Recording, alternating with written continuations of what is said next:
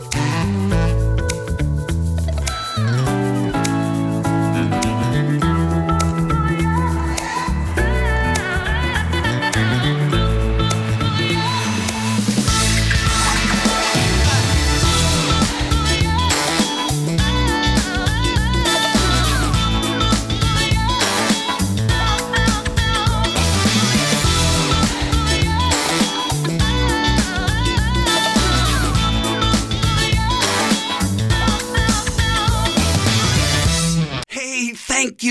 Everyone, for joining me today on another episode of Talking Cloud. Now, you know, this is where we talk about cloud, all things cloud, anything cloud. I mean, man, cloud is such an enormous word today, and it's literally a computing technology that's seeping into every aspect of our lives. Now, you've heard me say it, and you know, I'm no expert. But man, I do know how to find the experts. And I'm super excited today because we have a unique, a different perspective, a higher level perspective, I would say, one from an executive that we've maybe not had on the program so far. And I think that we're really going to get some keen insights to how the C suite and how the CIO specifically might be looking at cloud and cloud security and the things that he or she looks for throughout uh, the day as we're making this rapid digital transformation kind of been forced on us in the last year or so. So today, we, I mean, the resume's so long. Look, the guy's an official member of the Forbes Technology Council. Okay. I mean, he, he's a speaker. He's an author. Uh, he's an explorer. He's the uh, founder and manager of Indy CIO Network. There's many other things that we're going to be able to talk about today with Jeffrey Ton. He's long in technology. This is just really going to be a lot of fun. And I think what's going to be exciting about talking with Jeff is he's going to give us some insights from a different perspective on how the information manager, information executive is looking at security and cloud throughout the enterprise. So, man, I'm super excited to have you here, Jeff. Thank you very much for joining us today. Grant, it is fantastic to be here. I can't wait to get into our conversation. Yeah, this is awesome. So, why don't you? I mean, I did a meager job uh, really talking about, I mean, I didn't even talk about Intervision and all the other stuff. Why don't you take a minute or two and give the Z axes for our listeners? Sure. So I've been involved in technology uh, since uh, the age of the dinosaur, I think, uh, uh about 40 years, a wide variety of roles. I uh, I grew up on the software development side of the house. Uh, back in the day, we called us programmers, not uh, not devs. But uh, I I grew up smashing code in the technology industry, and was really going to do that uh, my whole career. Is what I thought yeah. when I started out. Right, we all have those visions of this is what my career is going to be, and I long about the mid 90s got drug kicking and screaming uh, to the management side and found out that not only did I love it, but I was fairly decent at it. And so went from that perspective into a wide variety of roles uh, in management.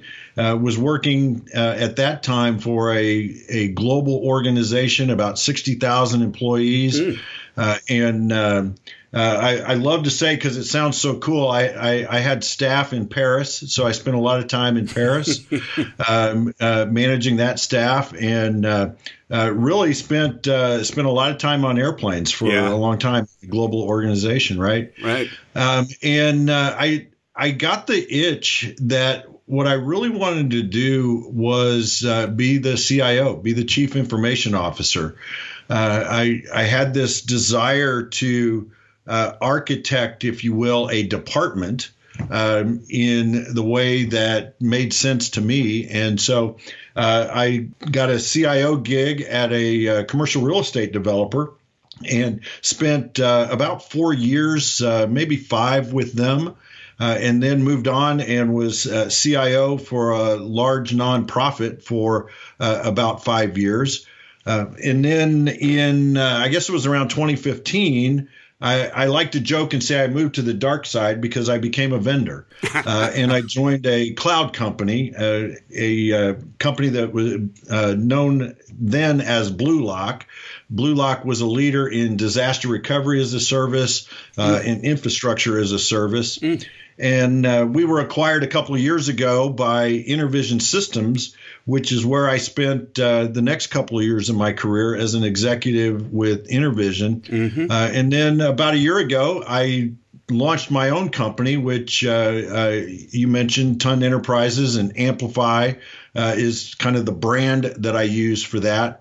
Um, and I, have been doing a lot of writing and speaking, workshop facilitation, and some coaching. And I bet probably spending a little bit of time on Zoom.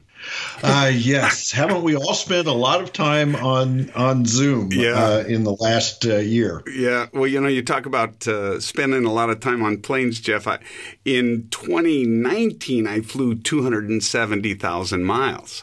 Uh, wow. in in 2020, I was on the plane once for work, so it was a pretty drastic change for me. Yes, absolutely. Yeah, that was kind of the way. My 2019, I think I I was on 29 or 30 different trips mm. that year. Nowhere mm. near the miles that you, that, that you had because I was just you must have been traveling a little bit uh, internationally. Yep. I was just domestic, but yep. um, yeah, it was a drastic difference. And and now it's like today I get about three months per gallon of gas. Boy, isn't that right? It, there are a number of things I think that are pretty remarkable when you really stop and look at how much different they were throughout that calendar year compared to the ones we've had previous. That's that's yes. for sure. So wow, man, uh, as you talk about your career and and your decision to move first into management and then subsequently want to be a CIO. I've said many times I'm no professor, I'm the Gilligan. I would love to hear Jeff you describe in a sentence or two a CIO. What's a CIO? I mean, I think everyone knows CEO, Chief Executive Officer, okay, he or she runs everything. But and and I, I think I know some of the answer, but I just I'd love to hear it from a CIO.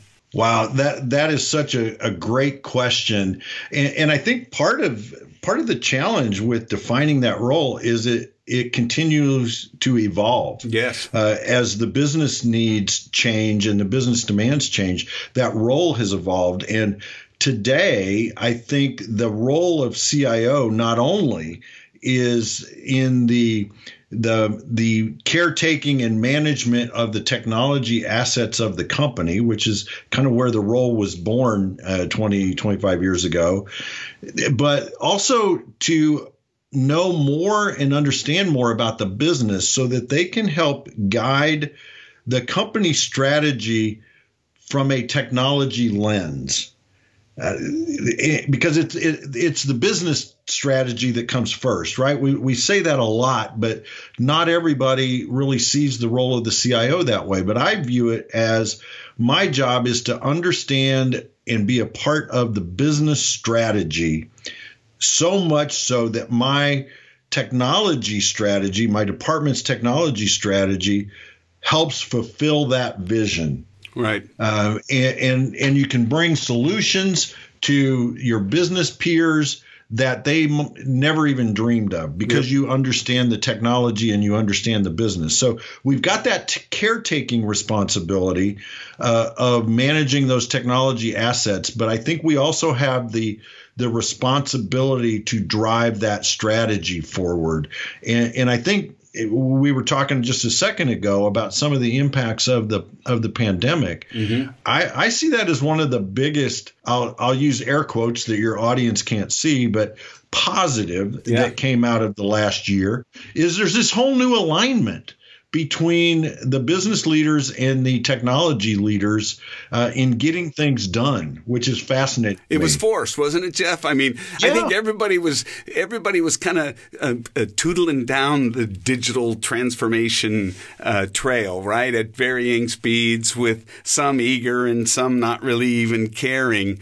And mm-hmm. and then all of the sudden, perfect word, alignment. Everyone. Mm-hmm became aligned with the same objectives. I've got to work when I'm not there. Yeah. Yeah. I've yeah. got to be able to get to that from this device, not yours. Yeah, I had a, a, a friend of mine that's a CIO uh, here in uh, central Indiana, where, where I'm talking to you from now. Uh, he related that he's had conversations with his business peers uh, about what they're calling pandemic mode and they were like, "We hope we never go back to the way it was before. We want to stay in pandemic mode." In other words, that that heightened sense of alignment, yep. that heightened agility uh, as they're trying to get things done. I mean, just just look at the amazing things that have happened in the retail space uh, in the last year because of of what was forced on us in the, with the pandemic. Uh, I think McKinsey said that we had we saw 10 years of technology adoption in 3 months. Wow. During the pandemic. Wow. And and kudos to those CIOs yep. who were in those retail organizations that helped drive that change. Yeah, no kidding. You know, you said something, Jeff. I want to, uh, I guess, kind of pull on this thread a little bit because you made a statement, and it was the words you used I thought were really significant.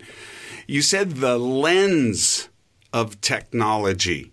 You, you referred to the business goals and objectives, mm-hmm. and, and, the CIO's job is to uh, drive those business objectives while looking through the lens of technology. And I think that, for me anyway, I really see how that explains more on what a CIO is all about he or she's not the necessarily the the curators of the technology as much as being able to see through it and the benefits it can provide. Is that yes? Is that right? Absolutely. Yes. Um, you know, it's been a. We were talking before we we went on the air. It's been a long time before uh, or since I uh, configured a router or coded a program, right? But I but I know and understand the value that technology can bring to an organization. And one of the things I love about about Intervision is our mission and vision is to transform business through the evolutionary power of technology. To me, that's what I've been trying to do my whole career is transform business through the evolutionary power of technology because it can it can change business mm. but it's not technology for technology's sake and again we all say that we all say oh it's not technology for technology's sake but you really have to believe it yeah. Uh, because it's really that mindset of what's the business trying to achieve? What's the customer experience like? Uh, and how does our technology help further that vision of the overall organization. Right. Right. It you know it's extraordinary, and I had this conversation with Brendan Stavely, who was on the program in my previous episode, and he's the America sales leader for AWS security at mm-hmm. Amazon, mm-hmm. and we had the discussion, and it's really quite fascinating that the whole notion of AWS EC2 was born out of necessity right? The fact that yeah. they they needed an environment that could breathe and take deep breaths when needing to scale and exhale when business was low, right? I find it fascinating that what really drove what we now know today as cloud overall was a business case relating to solving business problems. I think it's uh, it's amazing. It, it is when when I was working for uh, for Intervision and and BlueLock, the disaster recovery as a service. We always used to say, never let a, a good compelling event go to waste. Exactly. Right, and, and, and it's that same thing. It's it's born out of necessity that that we do this, and and I love the way that uh, you were talking about it in that episode in that it allows you to breathe. I, I love that humanization of the concept um, uh, because that's exactly right. I think one of the major advantages of cloud is the elasticity the ability to scale up but also the ability to scale down that breathing yes. that you were that you were talking about to, to me, that's by far the the biggest advantage to going to cloud from a, from the seat of the CIO. it's the old notion of uh, supply and demand, right? I mean, you're aligning that. I was having, it's funny. So I had this conversation because my kid was asking me, why is it, why can't I buy toilet paper? I mean, why is there such a shortage on toilet paper? This was a few months ago, right? And I uh-huh, explained uh-huh. to him, and you know this, there's no toilet paper shortage. But our economy, and this I remember back when I was at Apple in the 80s, it was really the buzz just in time manufacturing. Yes right? Uh-huh. This whole move away from Kimberly Clark having warehouses and warehouses full of product, you know, they started saying, hey, we should build what we need if we do a better mm-hmm. job tracking our orders. And that's where the world evolves So that the supply chain knows we use 643,000 rolls of toilet paper a week, and so they make yes. 650. you know, and yep. and and, yep. and that's what happened because all of a sudden there was a run on toilet paper, and it disrupted that just in time process. But I guess that's a long way of getting to. That's what cloud enables us to do with compute, right? To to really yes. have it just in time whether it's uh, just in time to reduce it or just in time to increase it. Yeah, it's that it's it's that elasticity, and and and I think you know that was one of the major drivers when when I was CIO. Uh, we went on a, a large cloud cloud initiative at the nonprofit that I was CIO for. Uh, from about 2010 to 2015, we migrated, ended up migrating almost everything except perhaps some domain controllers, file servers.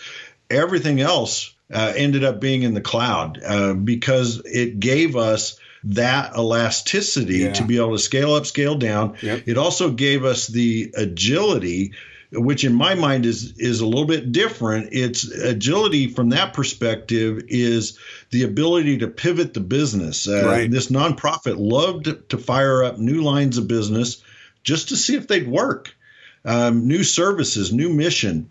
Uh, and so we'd be able to fire those up without a large capital investment. Mm-hmm. Uh, and if they worked, awesome. If they didn't, we could peel them back down again.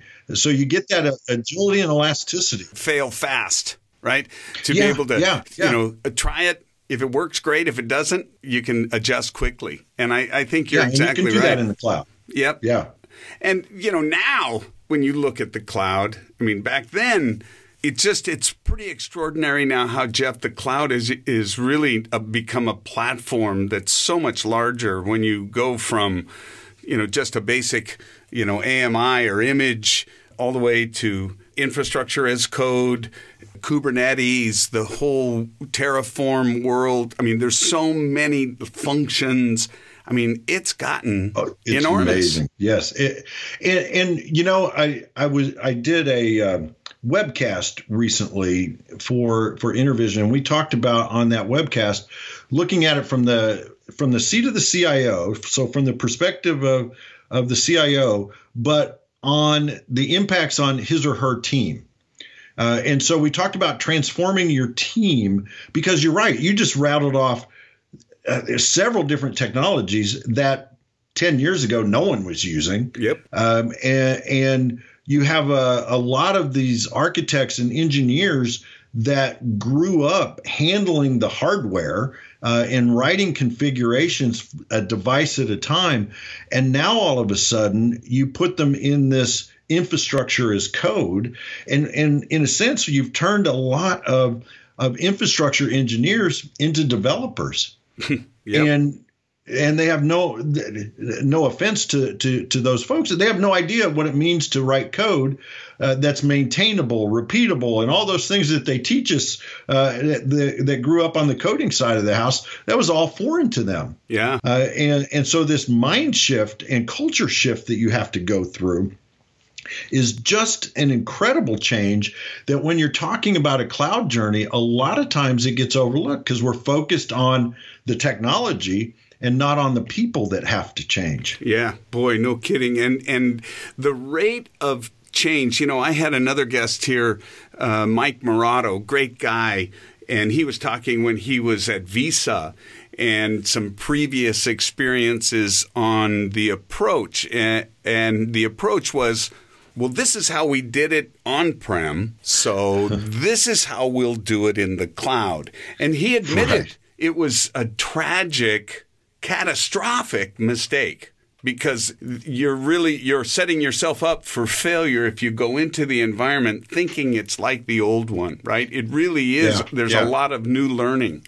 And how does, you know, from a from an organizational perspective, how at the executive level, how do you instill that need for unlearning? Because that's kind of what it is.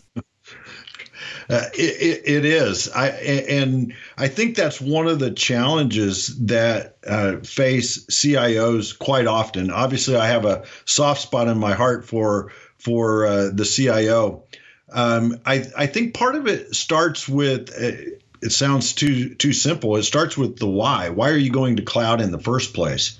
So it starts with what's your strategy, uh, and then it's what's your plan. Uh, I can remember this was, gosh, probably I don't know, maybe seven or eight years ago. I, I asked a room of CIOs how many had um, some workloads that were running in the cloud. There was probably 30, 30 people in the room, and of that, I'd guess 28 raised their hand. Mm-hmm. They have workloads in the in the cloud. Mm-hmm. The next question I asked Grant was, "What's your strategy?" no one had a strategy. They were all in the cloud, but they were kind of there by accident almost. Yeah. So I think you have to know your why. And then you have to have your strategy defined. And part of that strategy has to be how do you bring the people along? Here, here's a great example of uh, I'll, I'll fall on the sword and talk about one of my failures um, uh, in in leadership. Uh, I was I was CIO for that nonprofit, and we were moving our email to the cloud. It was our first step. We'd not done anything else with cloud uh, mm-hmm. per se, but that was our first step along that journey. And so we we formed a team, and we we uh, did a, a, a, competitive analysis against this provider and that provider, uh, and uh, we ended up choosing um, Google for our for our email. Mm-hmm. Uh, and then we started the migration, and we we launched, and everything was great. And two weeks after we went live, my senior systems engineer came into my office and resigned because even though he was on the team and even though he helped decide, he always saw himself as an exchange guy. Mm. He couldn't see himself in the new future. I had failed to paint the picture for him of what his role, his contribution, his value would be to the organization in the future. Huh. Fast forward a couple of years, well, probably a year and a half, I'd learned my lesson, and we were looking at uh, leveraging disaster recovery as a service as our next step in, in the cloud.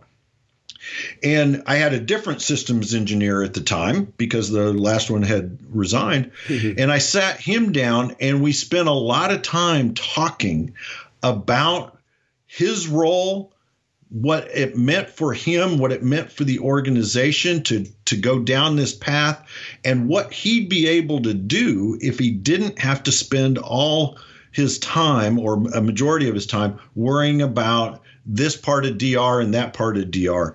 And, you know, Grant, he ended up being the champion of that initiative.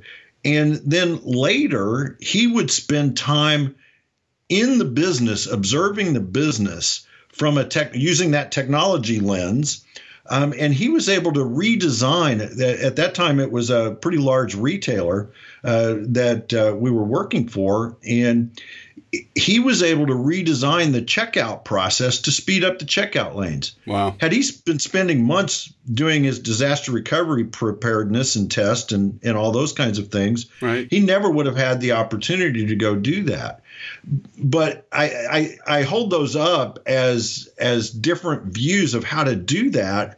One was woefully unsuccessful from a people perspective, and the other one was very successful because I think you have to take that time to have those conversations. And, and more than just the conversations, you have to paint the picture so vividly that your team can see themselves in that new reality. Boy, I you know that is such sage advice, Jeff. I mean, it really is. And I'm sitting here and I'm thinking to myself, one of the things we forget is the most critical component. It is the people. And here's what I'm talking about. It's no different than what you're uh, mentioning.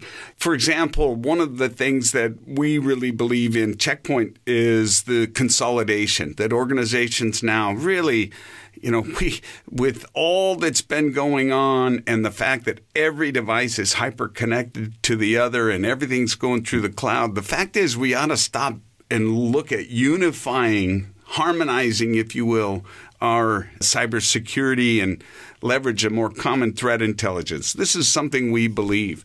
But one of the things that we've discovered is when we go in and talk to a client, someone like yourself, that may be music to your ears. Jeff, CIO, we're going to talk to you about reducing the number of interfaces, reducing the number of vendors, reducing the number of contracts, right? Those are all good things. Yep, they are.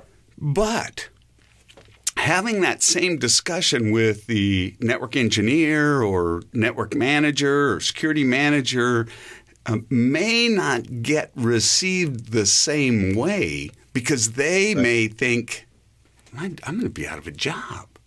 Yeah. They're not yeah, going to need yeah. me. So the fact that you take the time, that you took the time and went to the human resource and said, listen, we're going to make these changes so that you can. I mean, I, I guess I was thinking when you were talking about the email, I was thinking, it's not a product it's a solution for the business and you're not you know a mechanic for a particular product Right. but you're a maintenance man for our information systems right it's just understanding and Yeah. how they look at themselves and i think that that's really really great advice that people understand none of this technology works without them That's right. That's right. So much of what we need to do as as IT leaders, whether we're whether we're on the CIO side of the desk or whether we're on the technology provider, service provider side side of the desk, is we need to communicate at the right level, right, the right messaging uh, in the right way, and help the other side of the desk understand what we're saying and, and what we're seeing Yep. from a technology perspective. That's that's one of the reasons why I, I work with Intervision today is I bring them that perspective of the CIO. What is the CIO thinking? What's important to them? Not that I can dare say I speak for all CIOs. I, I, I know a lot of them, but I think it brings that unique perspective that perhaps they don't always see. And as you were just mentioning, you, you sit down with a with a network engineer and say, I'm going to eliminate all these different kinds of devices. They're going to be like, what What am I supposed to do? right Uh, and, and uh, if you can paint a picture differently, not in the same way you would paint it for the CIO, but talk about the advantages to them of Right. what they're going to be able to do because you've you've done this, made this easier. Uh, I think it goes a long way. Yeah, and I just really think, you know, as I think even more through uh, your words, they're spot on in how you present change, right? Because you you can you can make that decision in the boardroom, and then uh, present it with a list of these are the actions we're taking, right? Without any context. And that's what clearly will result in people saying, "Hey, well, you're deciding to go a different way, and that's not me. I'm I'm an Yeah, exchange yeah. guy," as opposed to presenting it in a in a context that everyone that's on the on the bus, so to speak, understands they contribute, and you're gonna and you're gonna free them up. You're you're truly going to to release them and enable them to be focused on more productive things um, for the business as opposed Yes. to being mired in the little minutia. At least that, to me, I'm going to be I'm going to be leaning in to hear more about these changes. Exactly, because you get you get you get bought in, and, and you even mentioned the, the board level, and I know we were talking earlier about some of the metrics and KPIs, and and I think sometimes we're our we in in IT are our own worst enemy because we always talk in terms of the technology. It's how many tickets did we solve? It's Right. uh, what was our uptime percentage? It was how many threats did we block? Right? The the the business, the the C-suite, the CEO, the board, they don't care. Right. All they care about is that the technology was there when they needed it. Right. Um, right. And so we we have to talk in terms of. I'm going to go back to retail again, just because I, I found some of that McKinsey report so fascinating. But um, if you're talking in terms of retail and you want to promote your uptime percentage, great. But do it in the number of sales per hour per square foot in your stores that you were able to enable because you were up and operational. That will get the attention of the board, not, hey, our network was up 99.999% of the time. Because if the if, if the time that you're down is Black Friday, no one's going to care that you were up the rest of the year. Yeah, that's exactly right. It reminds me, Jeff, when I worked uh, for this Apple dealership, Quantum Computers, uh, this was before I went to work for Apple, had a fantastic trainer. His name was Ron Reed. This guy was just amazing. And one, and I still today remember this and use it. And this is what I think of when you tell me that. So what? What Ron taught was when you go and you tell someone, hey, we had 99% uptime, if you can, in the back of your mind, say to yourself, so what? And you haven't answered that, you've told them uh-huh. nothing. Yeah, And, and exactly. and he described it in the context. You understand, back in you know the early uh, mid '80s, it was all about oh, we've got this much memory and this kind of processor and this much clock speed and this much RAM and this much ROM. Right? I mean, all this stuff, and it was like, so what? so what? And and that's what I think of when you. It's a great reminder when we go into the boardroom, right? When we're reporting to the executives, it's not about all those numbers. It's so what? How's it helping my business? So what? Yes. that's Yep. great advice. So hey, I want to ask. I want to ask about uh, amplifying my value.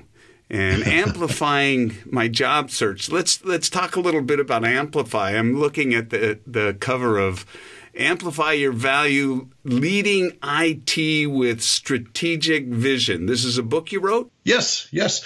Uh, so that that book came out in 2018, and it's really it encompasses a, a lot of the messaging that we've been talking about today, Grant. In that it's as a CIO, how do you understand the business at a deep enough level that you know how the business makes money. And sometimes that, that seems obvious but you know how, what's the go to market strategy? What are the customers like? How, how what's the purchasing what's the buying process your customers go through?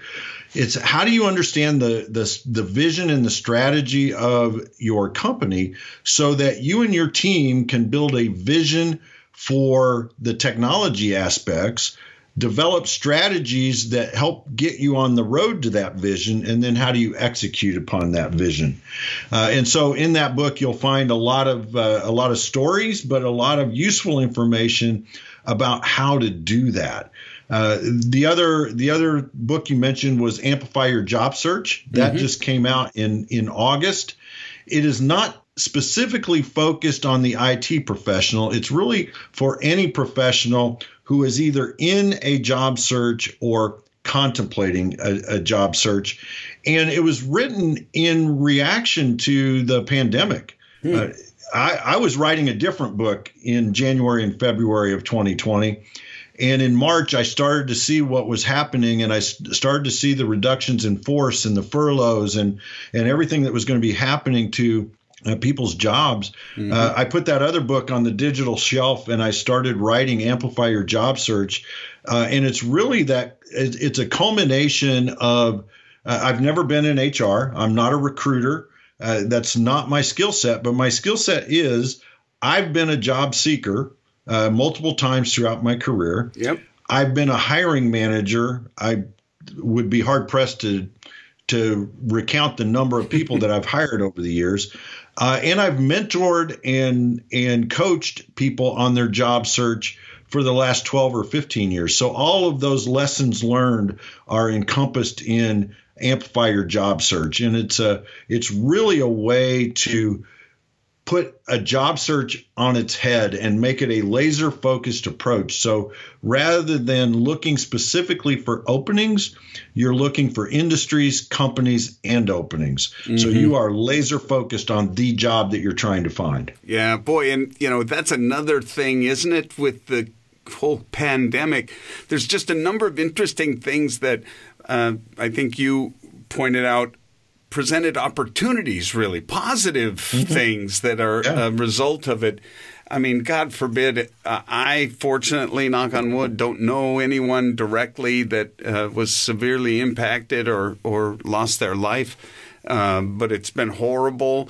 But yes. the flip side is, you know, we really have learned quite a lot. I mean, as a CIO, if I told you we used to have a travel and expense budget of pick a number of millions.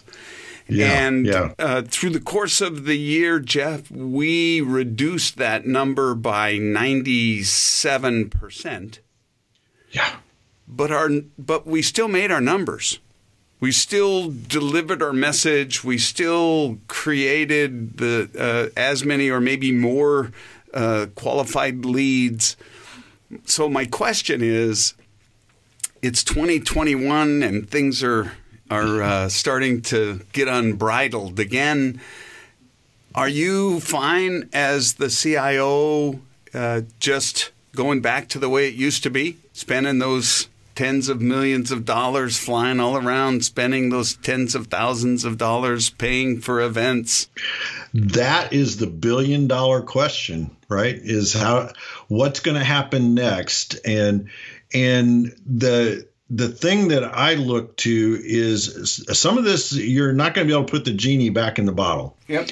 Um, you know the work from anywhere concept and uh, remote work that so many people were, as you described earlier, forced into implementing, found out that it really does work organizations such as such as yours found out that hey you don't have to fly sales reps all over the country to hit your numbers yep. uh, so maybe we've learned some lessons from this that we can apply and change the way that work gets done right. in the future um, you, you, were talking about migration to the cloud, and and let's just do a lift and shift and get it there is the wrong way to approach. And so, similarly to that, this approach is let's not just take the way work used to get done and force it into this work from home world, or yep. let's try to force everybody back. Let's figure out the way work gets done in the future. Um, and let's build that together as business partners, business colleagues to to make that happen. And I, you know, I think as as I look around, the the companies that were successful, more successful, I wouldn't say uh, exclusively, uh, in the last year, took that pr- approach, took the approach of let's look at see how we can do things in right. this new world. Uh, they were also probably fairly well on their cloud journey. I'm not I'm not seeing statistics per se on on that. But I, I do know companies that were already in the cloud had less of a challenge of making the pivot no question. Uh, in the last year than some of the others. Um, and and I know that uh, Intervision saw uh, a pretty good uptick in those companies who wanted to accelerate their migration to the cloud. Yes, because of uh, what was going on. So I, I, think cloud's a good part of this, but it's also reimagining, re-envisioning the way work gets done. Yeah, I totally agree. In fact, the question I've asked in the past is, you know, imagine holding right now in your hands a, a rubber band that maybe it's a, well, let's say it's an inch and a half wide, maybe four inches in diameter. So it's pretty thick, pretty heavy duty rubber band. And you put your hands in and you stretch it as far as you can. Mm-hmm. And then you mm-hmm. let go. That rubber band has nearly 100% memory. Very close, right? It goes back to just about where it was before you started pulling. And that's always, that's how I set up the question Jeff, how much memory will our day to day operations have once this rubber band is fully uh, uh, collapsed back to its old way. Uh, and so it's just putting another way to the same question Yeah, of, yeah. you know, how are we going to, how are we going to, because for me, I struggle as a business person. If I had a bunch of employees and I was able to demonstrate it, I understand being able, you want to go back and see customers but it seems like there's not going to be a hundred percent memory. I'm going to find there's going to be a Yeah. higher level of scrutiny on on why and when those events are occurring and that money's being spent. At least it seems like it. I, I think you're right. I, I I hope at least we've we've stretched the rubber band just a little bit, uh, maybe even maybe more than a little bit uh, beyond its original shape by what's gone on in the last year. Yeah, me too. Me too. Because I mean, I'm unusual because I've worked from home for a long, long time. But right now, in fact, I've found I've spoke at more than two times the number of events in front of equally as many more people virtually than I did live. Now, of course, Yes. it's not as good, but maybe sometimes it is. I mean, I don't know. I, it'll be interesting to see how things play out over the course of the next year or two for sure. Yes, I agree. I agree totally. I've really enjoyed talking with you. Let me, if you've got a, a couple more minutes, I'd love to hear your thoughts because I know, you know, I'm I work for the vendor, uh, have been in the vendor side. I suspect I have a few listeners. I want to move and just hear your thoughts on the dialogue and discussions you recommend with the C suite and, in particular, the CIO as it relates to security.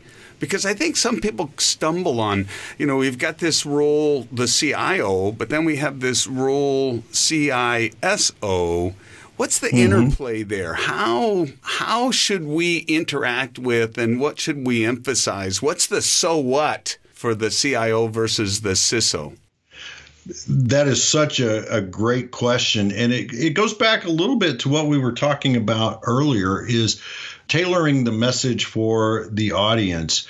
The CIO is in a, a different situation in that he or she is not only responsible for security, uh, even if there is a CISO on board, uh, but in a lot of organizations, they may not even have a dedicated role for that yet. Um, but they, they have the responsibility for security, but they also have the uh, the the responsibility to enable the employees to get work done. They also have the responsibility for enabling customers to interact with the organization, and so they're playing this balancing act between uh, tightening down every single control that you can tighten down.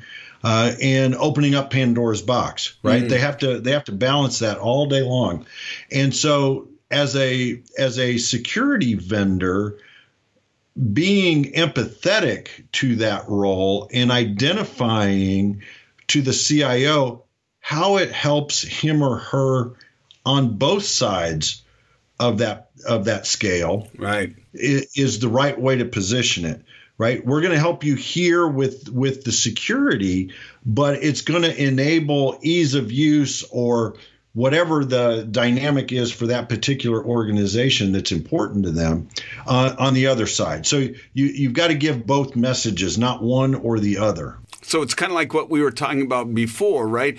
The CIO is looking through the lens of technology, and as a vendor, I need to be able to understand uh, what you are seeing on the other side of that lens and how my product or services can actually improve your business objectives getting through that, right? Absolutely. Know, know me and know my business because if you if you know both of those, you're going to be able to talk to me in the way that I need to hear it.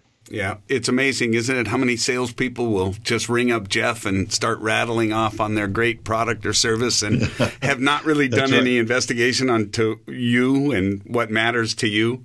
Absolutely. Yeah, we could do a whole episode on uh, vendor relationships. Vendor for sure. protocol.